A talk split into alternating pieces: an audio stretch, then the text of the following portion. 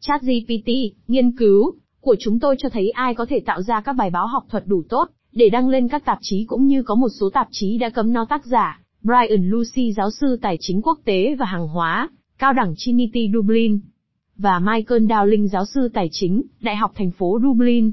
Một số nhà xuất bản tạp chí học thuật lớn nhất thế giới đã cấm hoặc hạn chế tác giả của họ sử dụng con chatbot tiên tiến, ChatGPT. Vì lý do Boti sử dụng thông tin từ Internet để đưa ra các câu trả lời dễ đọc, cho những câu hỏi nên các nhà xuất bản lo lắng, rằng những công trình không chính xác hoặc đạo văn có thể lọt vào tài liệu học thuật. Vài nhà nghiên cứu đã đưa ChatGPT vào danh sách đồng tác giả trong các nghiên cứu học thuật, và một số nhà xuất bản đã chuyển sang cấm hành động này. Nhưng tổng biên tập của Science, một trong những tạp chí khoa học hàng đầu trên thế giới, đã đi một bước xa hơn, cấm sử dụng bất kỳ văn bản nào từ chương trình AI trong các bài báo đã nộp cho tạp chí. Không có gì lạ khi việc sử dụng các chatbot như vậy, được các nhà xuất bản học thuật quan tâm. Nghiên cứu gần đây của chúng tôi, xuất bản trong Finance Research Letters, cho thấy có thể dùng ChatGPT để viết ra một bài báo tài chính có khả năng được tạp chí học thuật chấp nhận.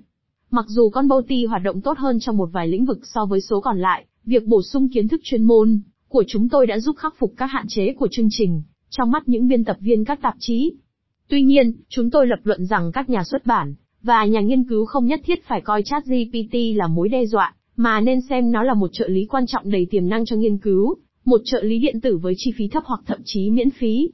Ý nghĩ của chúng tôi, nếu chỉ cần dùng ChatGPT là dễ dàng đạt được các kết quả tốt, thì có lẽ chúng ta có thể bổ sung điều gì đó để biến các kết quả tốt này thành những kết quả tuyệt vời. Trước tiên, chúng tôi yêu cầu ChatGPT tạo 4 phần tiêu chuẩn của một nghiên cứu, ý tưởng nghiên cứu, đánh giá tài liệu đánh giá nghiên cứu học thuật trước đó về cùng chủ đề, bộ dữ liệu và đề xuất để thử nghiệm và kiểm tra. Chúng tôi chỉ xác định chủ đề chung, và yêu cầu đầu ra phải có khả năng được xuất bản trên một tạp chí tài chính tốt. Đây là phiên bản số 1 trong những cách chúng tôi chọn sử dụng ChatGPT.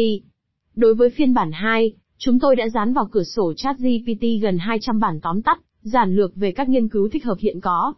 Sau đó, chúng tôi đã yêu cầu chương trình chú ý đến những thông tin trên khi tạo 4 phân đoạn nghiên cứu. Cuối cùng, đối với phiên bản 3, chúng tôi đã thêm kiến thức chuyên môn, thông tin đầu vào từ các nhà nghiên cứu Hàn Lâm. Chúng tôi đọc các câu trả lời mà chương trình máy tính tạo ra, và đưa ra các đề xuất cải tiến.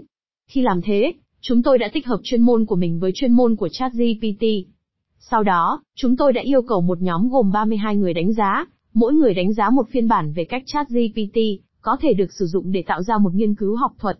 Những người phản biện được yêu cầu đánh giá xem kết quả đầu ra có đủ toàn diện, chính xác hay không và liệu nó có đóng góp đủ mới lại để được xuất bản trên một tạp chí tài chính học thuật tốt hay không. Điều rút ra được ở đây là tất cả những nghiên cứu này, nhìn chung đều được các chuyên gia đánh giá chấp nhận được.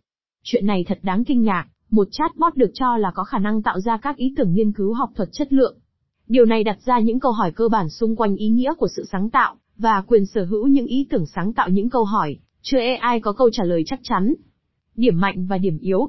Kết quả cũng làm nổi bật một số điểm mạnh, và điểm yếu tiềm ẩn của ChatGPT. Chúng tôi thấy rằng các phần nghiên cứu khác nhau được đánh giá khác nhau. Ý tưởng nghiên cứu và bộ dữ liệu có xu hướng được đánh giá cao.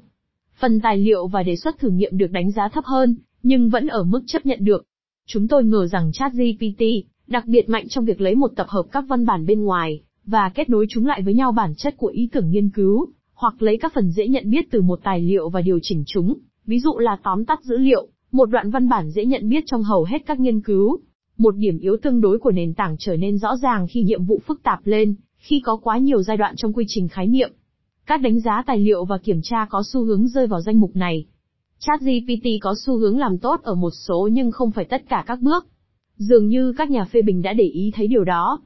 Tuy nhiên, chúng tôi đã khắc phục được những hạn chế này trong phiên bản nâng cao nhất, phiên bản 3, trong đó chúng tôi đã làm việc cùng ChatGPT để đưa ra kết quả có thể chấp nhận được.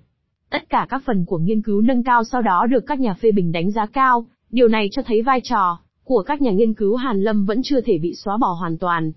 Các hệ quả đạo đức ChatGPT là một công cụ. Trong nghiên cứu của mình, chúng tôi đã chỉ ra rằng, nếu cẩn thận, nó có thể được dùng để tạo ra một nghiên cứu tài chính chấp nhận được. Ngay cả khi không được quan tâm, nó vẫn tạo ra công trình có vẻ đúng. Điều này có một số hệ quả đạo đức rõ ràng. Tính liêm chính của nghiên cứu vốn đã là một vấn đề cấp bách trong giới học thuật, và các trang web, như Rejection Watch chứ đều đặn đăng tải các nghiên cứu giả mạo, đạo văn và sai hoàn toàn. ChatGPT có thể khiến vấn đề này trở nên tồi tệ hơn không? Trả lời ngắn gọn thì là có.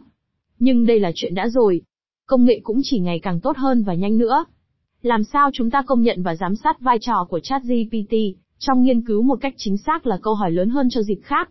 Nhưng những phát hiện của chúng tôi cũng hữu ích về mặt này, nhờ nhận thấy rằng phiên bản nghiên cứu ChatGPT kết hợp chuyên môn của nhà nghiên cứu vượt trội hơn hẳn, chúng tôi chứng tỏ đầu vào của các nhà nghiên cứu con người vẫn rất quan trọng trong việc tạo ra nghiên cứu chấp nhận được. Hiện tại, chúng tôi cho rằng các nhà nghiên cứu nên xem ChatGPT như một trợ lý chứ không phải như một mối đe dọa.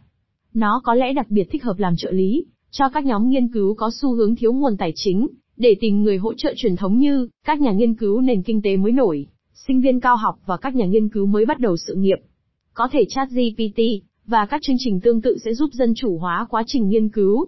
Nhưng các nhà nghiên cứu cần lưu ý về lệnh cấm sử dụng con boti trong việc chuẩn bị các bài báo.